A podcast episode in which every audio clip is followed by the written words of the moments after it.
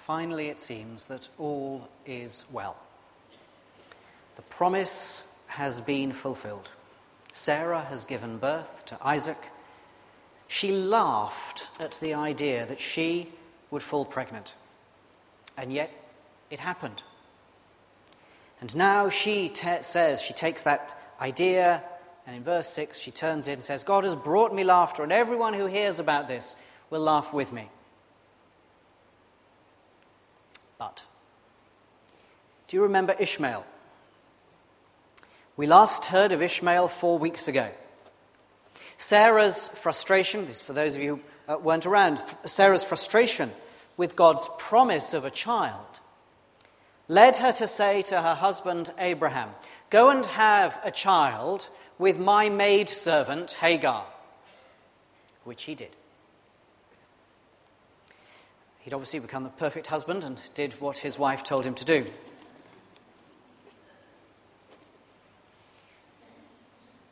Now we've heard of the, in these verses of the birth of uh, Isaac. And we know from the dating in the earlier chapter and now this one that Ishmael, the birth of Isaac, is 14 years old. I don't know if you can remember being 14 years old. Maybe we've got a 14 year old. For 14 years, Ishmael has been Abraham's only son, only child. Now imagine you're Ishmael, and here is Isaac on the scene. The occasion of much laughter and rejoicing. How do you feel?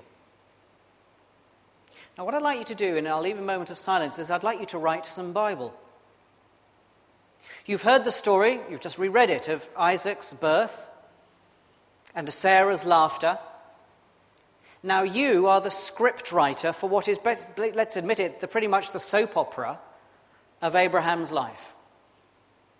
You write in your mind for a moment what should happen in the story of Ishmael. I'll leave a minute just to think that through. What should happen?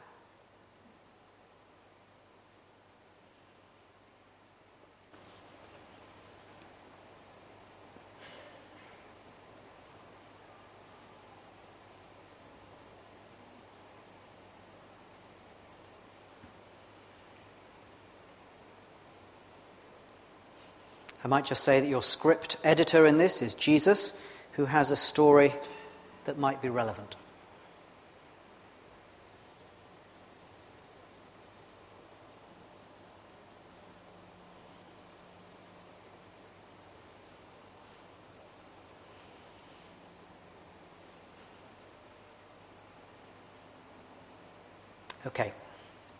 Let's hear from Alison now how it actually worked out. Please open your Bibles again at page 21.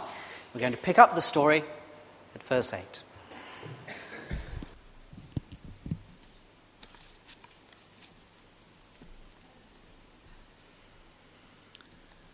Genesis 21, verse 8. The child grew and was weaned, and on the day Isaac was weaned, Abraham held a great feast. But Sarah saw that the son whom Hagar the Egyptian had borne to Abraham was mocking. And she said to Abraham, Get rid of that slave woman and her son, for that slave woman's son will never share in the inheritance with my son Isaac. The matter distressed Abraham greatly because it concerned his son. But God said to him, Do not be so distressed about the boy and your maidservant. Listen to whatever Sarah tells you, because it is through Isaac that your offspring will be reckoned. I will make the son of the maidservant into a nation also, because he is your offspring. Early the next morning, Abraham took some food and a skin of water and gave them to Hagar. He set them on her shoulders and then sent her off with the boy. She went on her way and wandered in the desert of Beersheba. When the water in the skin was gone, she put the boy under one of the bushes. Then she went off and sat down nearby, about a bowshot away, for she thought, I cannot watch the boy die. and as she sat there nearby, she began to sob. God heard the boy crying, and the angel of God called to Hagar from heaven and said to her, What is the matter, Hagar? Do not be afraid. God has heard the boy crying as he lies there. Lift the boy up and take him by the hand, for I will make him into a great nation. Then God opened her eyes, and she saw a well of water. So she went and filled the skin with water and gave the boy a drink. God was with the boy as he grew up. He lived in the desert and became an archer. While he was living in the desert of Paran, his mother got a wife for him from Egypt. This is the word of the Lord. Thanks be to God. Thank you, Alison. Well, I'm guessing that few of us who hadn't already known the story would have taken it there. I'm not sure that's the script we'd have written. We might have thought to ourselves, well, we can tell from the, the little bit we heard earlier that Isaac is the guy in the white hat. Isaac is the good guy, the guy who's going to come out on top. So Ishmael is going to have to be disregarded, spurned, even outraged. As of the moment when Isaac is born, Ishmael is history. And in a sense, that's exactly right. We say that to mean this person leaves the history, and yet the truth is that Ishmael's place in history is assured by this very story. And that matters. It matters very much for who we are tomorrow. Because what is it, after all, that happens to Ishmael and to his mother Hagar? Do keep your Bibles open, by the way, this time. Ishmael is by now, because uh, it's three years on, that's when they, they conventionally had feasts for the, the weaning of a child. So Ishmael is, th- is 17 years old, with uh, a brat of a three year old for a younger brother. Isaac means he laughs, and the word in verse 9 here is a pun. It's a complaint by Sarah that Ishmael has been laughing at Isaac. Poor Abraham. Between Sarah and Hagar, between the devil and the deep blue sea. Sarah persuaded him to sleep with Hagar, and now she wants them both got rid of. Very well. Unsurprisingly, Abraham is distressed, and God speaks to him and really effectively says to him, Just chill. Do what she says, even if she is nagging. I have it in hand, and he shall be a nation too. Abraham sends them into the wilderness, knowing, I guess, that he would never see his son Ishmael again, or Hagar. And in the desert, she begins to sob. It's as bad as it's going to get. And then God hears the boy crying. The boy not Hagar. No doubt he could have heard Hagar too. No doubt, in one sense, he did. But the story wants us to know that the Lord God listened to Ishmael, which means God hearkens, God listens. He may be illegitimate. He may have to depend upon help from his mother even to stand up, according to the story. But he is listened to by God. And not just listened to, cared for. The well appears, the water is found, and they are saved. And he is promised.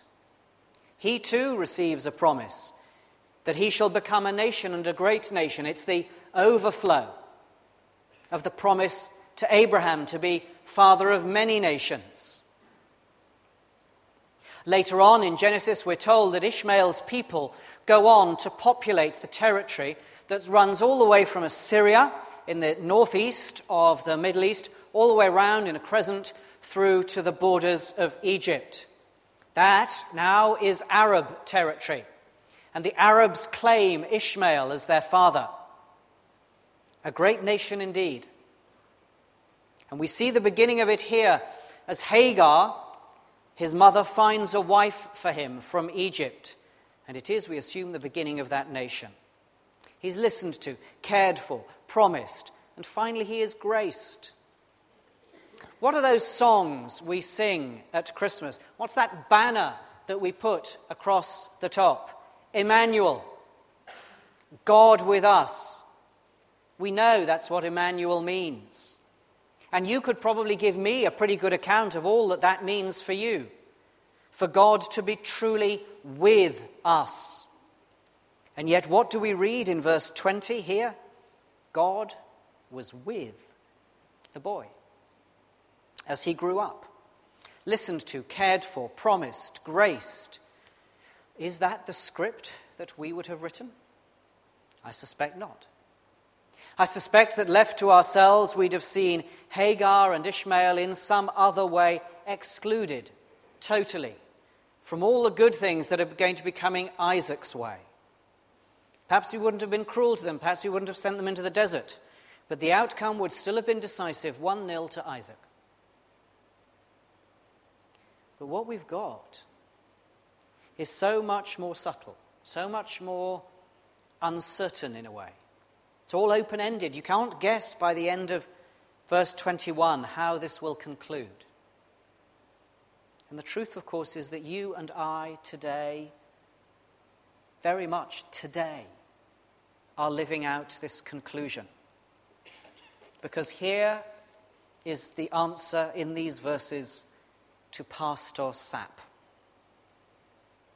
Pastor Wayne Sapp for he it is who, with his church, put the Quran on trial and burned it, provoking the unrest that has seen 16 people killed in the last couple of days in Kandahar and Mazar-i Sharif in Afghanistan.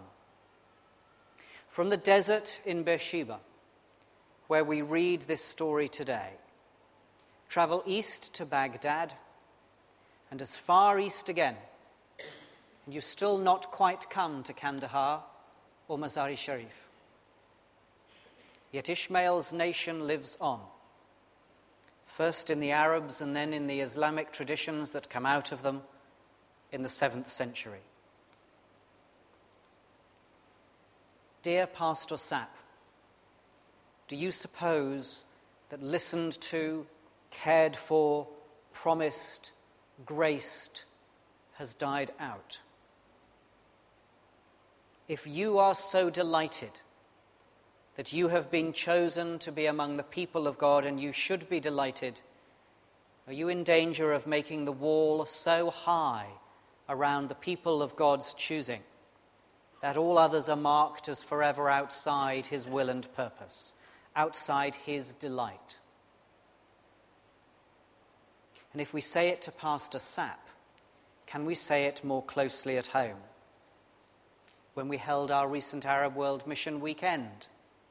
Uh, an email came to John Malcolm organizing it, criticizing us for basically being nice about Arabs. Yet this story reminds us that God can truly be with others. Not in the same way as He is with us, but working out the difference can sometimes be very challenging the ways in which God is with Ishmael are also a help to us when we come to consider the place of the Jews. We often find that troubling, uneasy. Uh, and we have to say then that the Jews occupy a, a peculiar territory of their own. But not if this is true.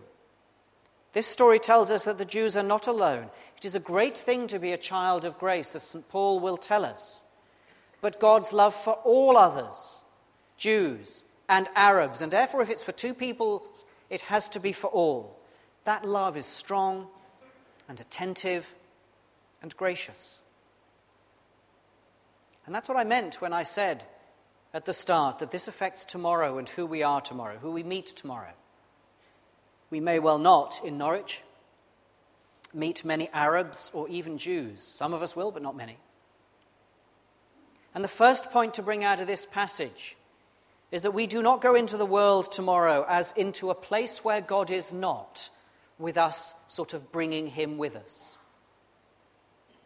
when we decide whether and how to speak of God to those we meet tomorrow, we're not to say to ourselves, well, I might speak or I might not. It doesn't really matter. Rather, we are speaking to those who, whether they know it, are already precious in God's sight. God is watching to discover whether, as others are in the desert, we will do his work as his children. Will we, as in verse 19 here, open their eyes? Will we give them water? I fear that often enough we see others in two categories. Well, they're nice enough, you know, and normal people like us. And then we think of them as those who couldn't understand, who aren't quite worth the sweat of working up that big conversation. But the truth is, they are precious and loved and heard, like you and like me. So, what then is really the difference between Ishmael and Isaac? Is it simply random? One ended up in the desert, one ended up in the fertile plains, one ended up poor, one ended up rich. No. That's the second point to come out of this passage. There is a real difference. And the difference tells us how to live today, how to lift our voices and our hands in praise to the God of Abraham. Because Isaac means he laughs. St. Paul understood that and we'll go to St. Paul in a couple of weeks. Actually, it might be next week, when we summarize where we've got to by seeing what Paul does with it all. Ishmael stands and can stand still for all that we plan and purpose. He is born when Sarah tries to force God's hand. The promise isn't coming to pass, so take Hagar, my slave, my maid. He, according to our story today, he is married at the behest of his mother, outside the promise. She finds him a wife in Egypt. Now, I said that the script editor is Jesus, who has a relevant story. He tells the story we know of a brother who stayed home and was dutiful, who made his plans, executed his purposes, was a good boy. But to live in the world of planning and competence is a challenge. We're forced to recognize, and it's crushing, that we can never plan enough. We are never enough in control. We always have to feel separated from the source of love and goodness because we know in some deep place that we can never quite earn it.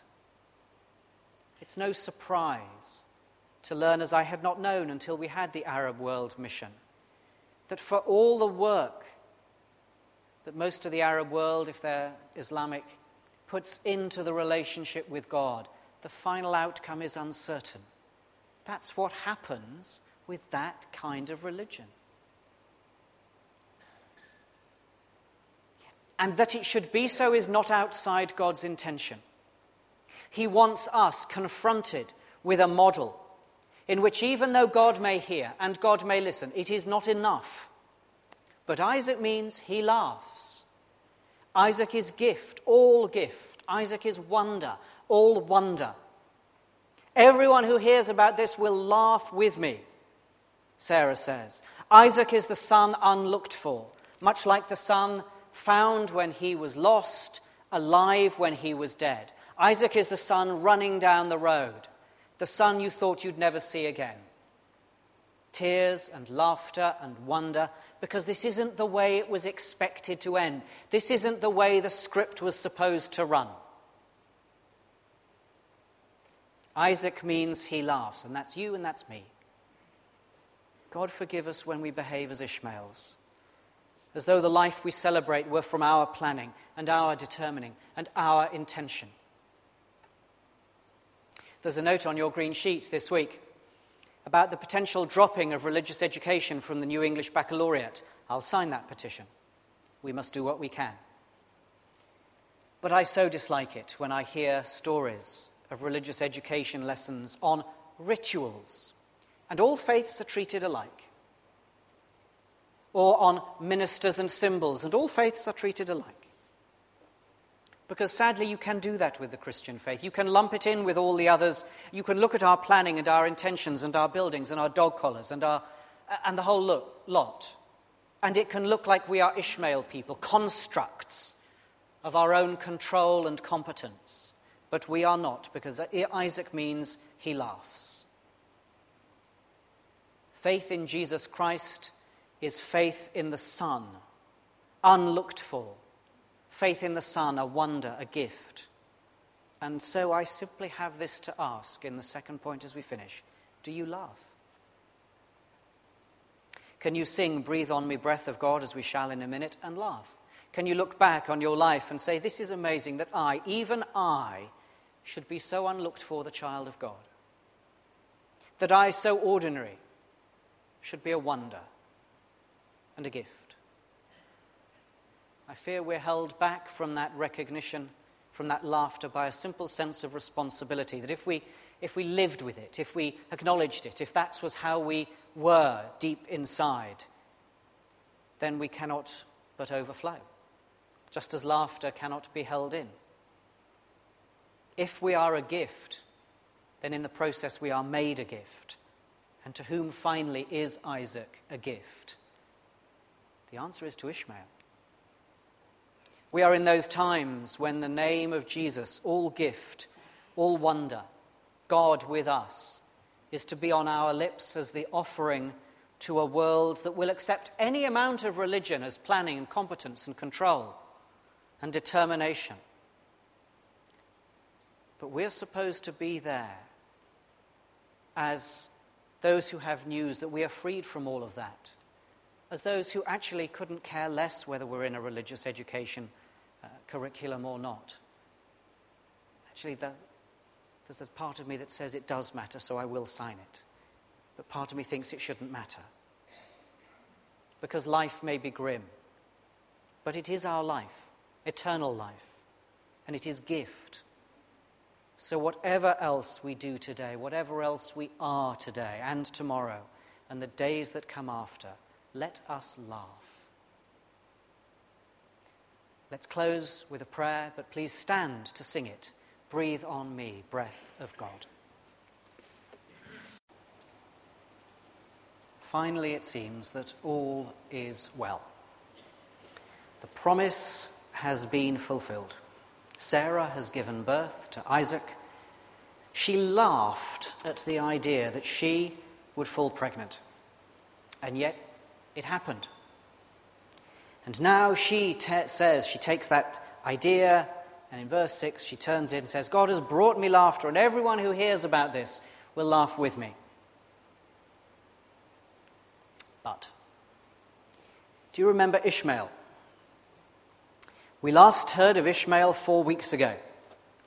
Sarah's frustration, this is for those of you who uh, weren't around, Sarah's frustration with God's promise of a child led her to say to her husband Abraham, Go and have a child with my maid servant Hagar, which he did. He'd obviously become the perfect husband and did what his wife told him to do.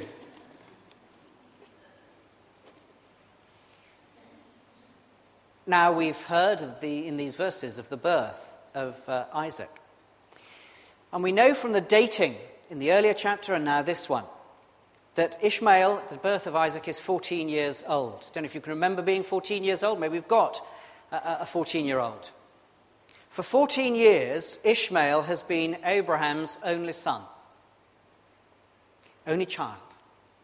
Now imagine you're Ishmael, and here is Isaac on the scene.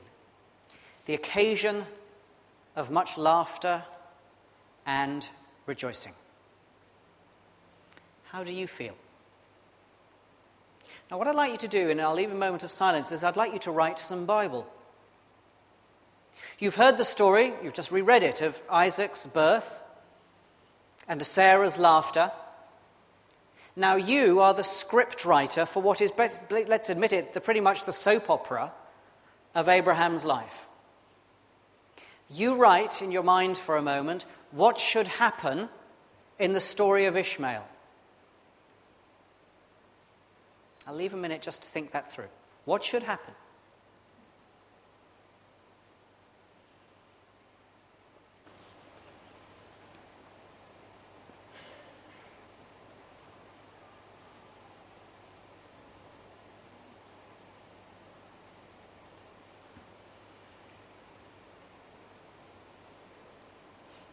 Might just say that your script editor in this is Jesus, who has a story that might be relevant.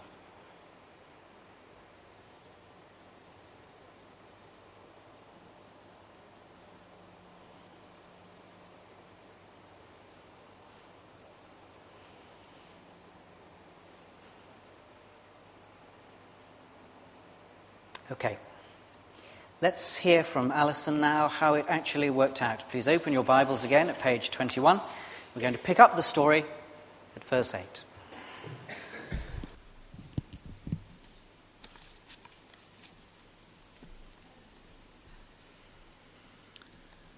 Genesis 21, verse 8. The child grew and was weaned, and on the day Isaac was weaned, Abraham held a great feast. But Sarah saw that the son whom Hagar the Egyptian had borne to Abraham was mocking. And she said to Abraham, Get rid of that slave woman and her son, for that slave woman's son will never share in the inheritance with my son Isaac.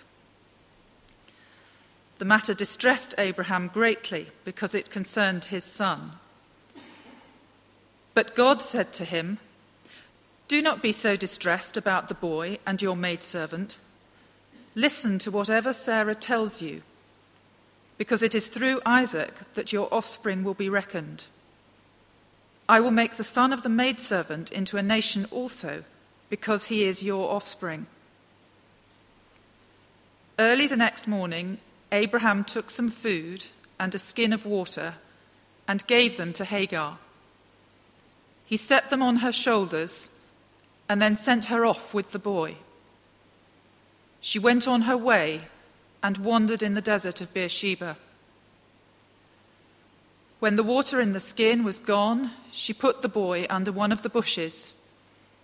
Then she went off and sat down nearby, about a bowshot away, for she thought, I cannot watch the boy die. And as she sat there nearby, she began to sob.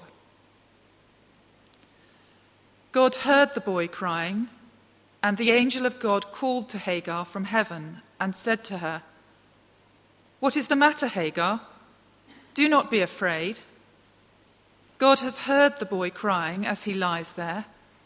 Lift the boy up and take him by the hand, for I will make him into a great nation. Then God opened her eyes, and she saw a well of water. So she went and filled the skin with water and gave the boy a drink. God was with the boy as he grew up. He lived in the desert and became an archer. While he was living in the desert of Paran, his mother got a wife for him from Egypt. This is the word of the Lord. Thanks be to God. Thank you, Alison. Well, I'm guessing that few of us who hadn't already known the story would have taken it there. I'm not sure that's the script we'd have written. We might have thought to ourselves, well, we can tell from the, the little bit we heard earlier that Isaac is the guy in the white hat. Isaac is the good guy, the guy who's going to come out on top. So Ishmael is going to have to be disregarded, spurned, even outraged. As of the moment when Isaac is born, Ishmael is history. And in a sense, that's exactly right. We say that to mean this person leaves the history, and yet the truth is that Israel, Ishmael's place in history is assured by this very story. And that matters. It matters very much for who we are tomorrow. Because what is it, after all, that happens to Ishmael and to his mother Hagar? Do keep your Bibles open, by the way, this time. Ishmael is by now, because uh, it's three years on, that's when they, they conventionally had feasts for the, the weaning of a child. So Ishmael is, is 17 years old, with uh, a brat of a three year old for a younger brother. Isaac means he laughs, and the word in verse 9 here is a pun. It's a complaint by Sarah that Ishmael has been laughing at Isaac. Poor Abraham between Sarah and Hagar, between the devil and the deep blue sea. Sarah persuaded him to sleep with Hagar, And now she wants them both got rid of. Very well. Unsurprisingly, Abraham is distressed, and God speaks to him and really effectively says to him, just chill. Do what she says, even if she is nagging. I have it in hand, and he shall be a nation too. Abraham sends them into the wilderness, knowing, I guess, that he would never see his son Ishmael again, or Hagar. And in the desert, she begins to sob. It's as bad as it's going to get. And then God hears the boy crying. The boy, not Hagar. No doubt he could have heard Hagar too. No doubt, in one sense, he did. But the story wants us to know that the Lord God listened to Ishmael, which means God hearkens, God listens. He may be illegitimate. He may have to depend upon help from his mother even to stand up, according to the story. But he is listened to by God. And not just listened to, cared for. The well appears, the water is found, and they are saved. And he is promised. He too receives a promise that he shall become a nation and a great nation. It's the overflow of the promise to Abraham to be father of many nations.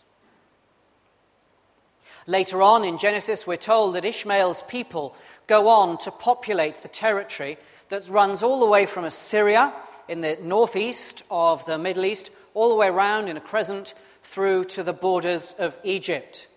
That now is Arab territory. And the Arabs claim Ishmael as their father. A great nation indeed.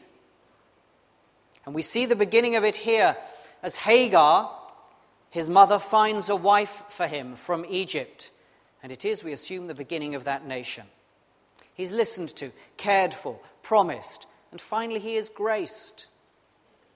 What are those songs we sing at Christmas? What's that banner that we put across the top? Emmanuel, God with us. We know that's what Emmanuel means. And you could probably give me a pretty good account of all that that means for you. For God to be truly with us. And yet, what do we read in verse 20 here? God was with the boy as he grew up, listened to, cared for, promised, graced. Is that the script that we would have written? I suspect not. I suspect that left to ourselves, we'd have seen Hagar and Ishmael in some other way excluded totally from all the good things that are going to be coming Isaac's way. Perhaps we wouldn't have been cruel to them, perhaps we wouldn't have sent them into the desert, but the outcome would still have been decisive 1 0 to Isaac. But what we've got is so much more subtle, so much more uncertain in a way. It's all open ended. You can't guess by the end of verse 21 how this will conclude. And the truth, of course, is that you and I today, very much today, are living out this conclusion. Because here is the answer in these verses to Pastor Sapp. Pastor Wayne Sapp for he it is who, with his church, put the Quran on trial and burned it, provoking the unrest that has seen 16 people killed in the last couple of days in Kandahar and Mazar-e Sharif in Afghanistan.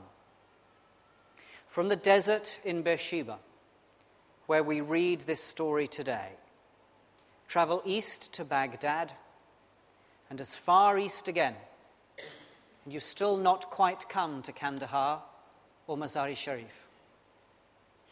Yet Ishmael's nation lives on, first in the Arabs and then in the Islamic traditions that come out of them in the seventh century. Dear Pastor Sapp, do you suppose that listened to, cared for, promised, graced, has died out. If you are so delighted that you have been chosen to be among the people of God and you should be delighted, are you in danger of making the wall so high around the people of God's choosing that all others are marked as forever outside his will and purpose, outside his delight?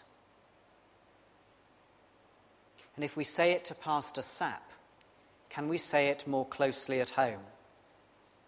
When we held our recent Arab World Mission weekend, uh, an email came to John Malcolm organizing it, criticizing us for basically being nice about Arabs. Yet this story reminds us that God can truly be with others. Not in the same way as He is with us, but working out the difference can sometimes be very challenging. The ways in which God is with Ishmael are also a help to us when we come to consider the place of the Jews. We often find that troubling, uneasy. Uh, and we have to say then that the Jews occupy a, a peculiar territory of their own. But not if this is true. This story tells us that the Jews are not alone. It is a great thing to be a child of grace, as St. Paul will tell us. But God's love for all others, Jews and Arabs, and therefore, if it's for two people, it has to be for all. That love is strong and attentive and gracious.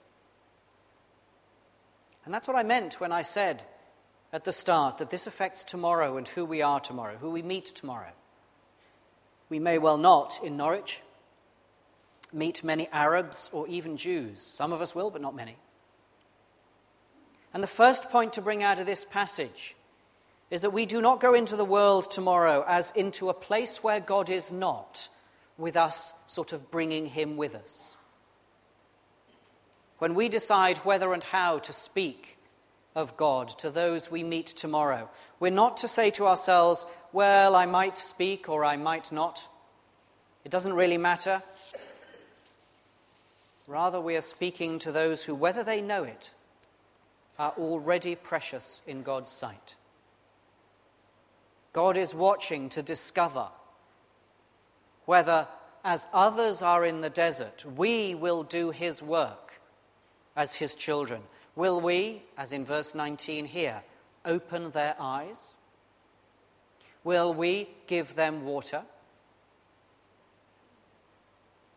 I fear that often enough we see others in two categories. Well, they're nice enough, you know, and normal people like us.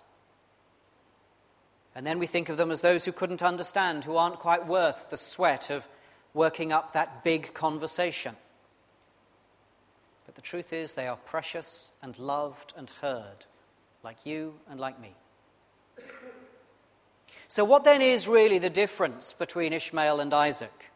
Is it simply random? One ended up in the desert, one ended up in the fertile plains, one ended up poor, one ended up rich? No.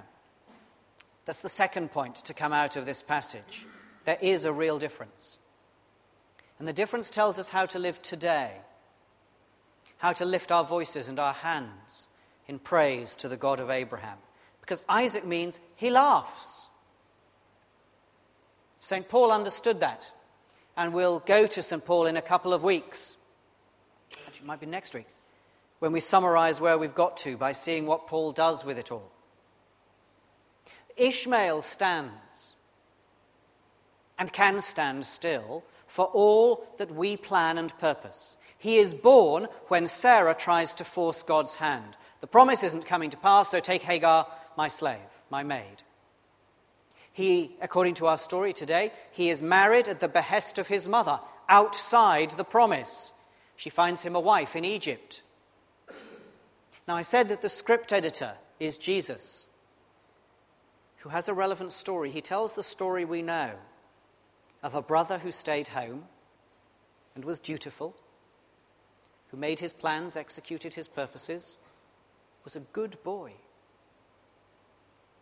But to live in the world of planning and competence is a challenge.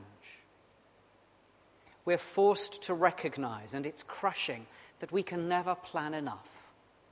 We are never enough in control. We always have to feel separated from the source of love and goodness because we know in some deep place that we can never quite earn it. It's no surprise to learn, as I had not known until we had the Arab World Mission, that for all the work that most of the Arab world, if they're Islamic, puts into the relationship with God, the final outcome is uncertain. That's what happens with that kind of religion. And that it should be so is not outside God's intention. He wants us confronted with a model in which, even though God may hear and God may listen, it is not enough. But Isaac means he laughs. Isaac is gift, all gift. Isaac is wonder, all wonder. Everyone who hears about this will laugh with me, Sarah says. Isaac is the son unlooked for, much like the son found when he was lost, alive when he was dead. Isaac is the son running down the road, the son you thought you'd never see again. Tears and laughter and wonder, because this isn't the way it was expected to end. This isn't the way the script was supposed to run. Isaac means he laughs, and that's you and that's me. God forgive us when we behave as Ishmaels, as though the life we celebrate were from our planning and our determining and our intention. There's a note on your green sheet this week about the potential dropping of religious education from the New English Baccalaureate. I'll sign that petition. We must do what we can. But I so dislike it when I hear stories of religious education lessons on rituals, and all faiths are treated alike. Or on ministers and symbols, and all faiths are treated alike. Because sadly, you can do that with the Christian faith. You can lump it in with all the others. You can look at our planning and our intentions and our buildings and our dog collars and, our, and the whole look, lot. And it can look like we are Ishmael people, constructs of our own control and competence but we are not, because Isaac means he laughs. Faith in Jesus Christ is faith in the Son, unlooked for. Faith in the Son, a wonder, a gift. And so I simply have this to ask in the second point as we finish Do you laugh? Can you sing, Breathe on me, breath of God, as we shall in a minute, and laugh? Can you look back on your life and say, This is amazing that I, even I, should be so unlooked for the child of God. That I, so ordinary, should be a wonder and a gift. I fear we're held back from that recognition, from that laughter, by a simple sense of responsibility. That if we, if we lived with it, if we acknowledged it, if that was how we were deep inside, then we cannot but overflow, just as laughter cannot be held in. If we are a gift, then in the process we are made a gift. And to whom finally is Isaac a gift? The answer is to Ishmael. We are in those times when the name of Jesus, all gift, all wonder, God with us, is to be on our lips as the offering to a world that will accept any amount of religion as planning and competence and control and determination. But we're supposed to be there as those who have news that we are freed from all of that, as those who actually couldn't care less whether we're in a religious education uh, curriculum or not. Actually, the, there's a part of me that says it does matter, so I will sign it. But part of me thinks it shouldn't matter. Because life may be grim, but it is our life, eternal life, and it is gift. So, whatever else we do today, whatever else we are today and tomorrow, and the days that come after, let us laugh. Let's close with a prayer, but please stand to sing it. Breathe on me, breath of God.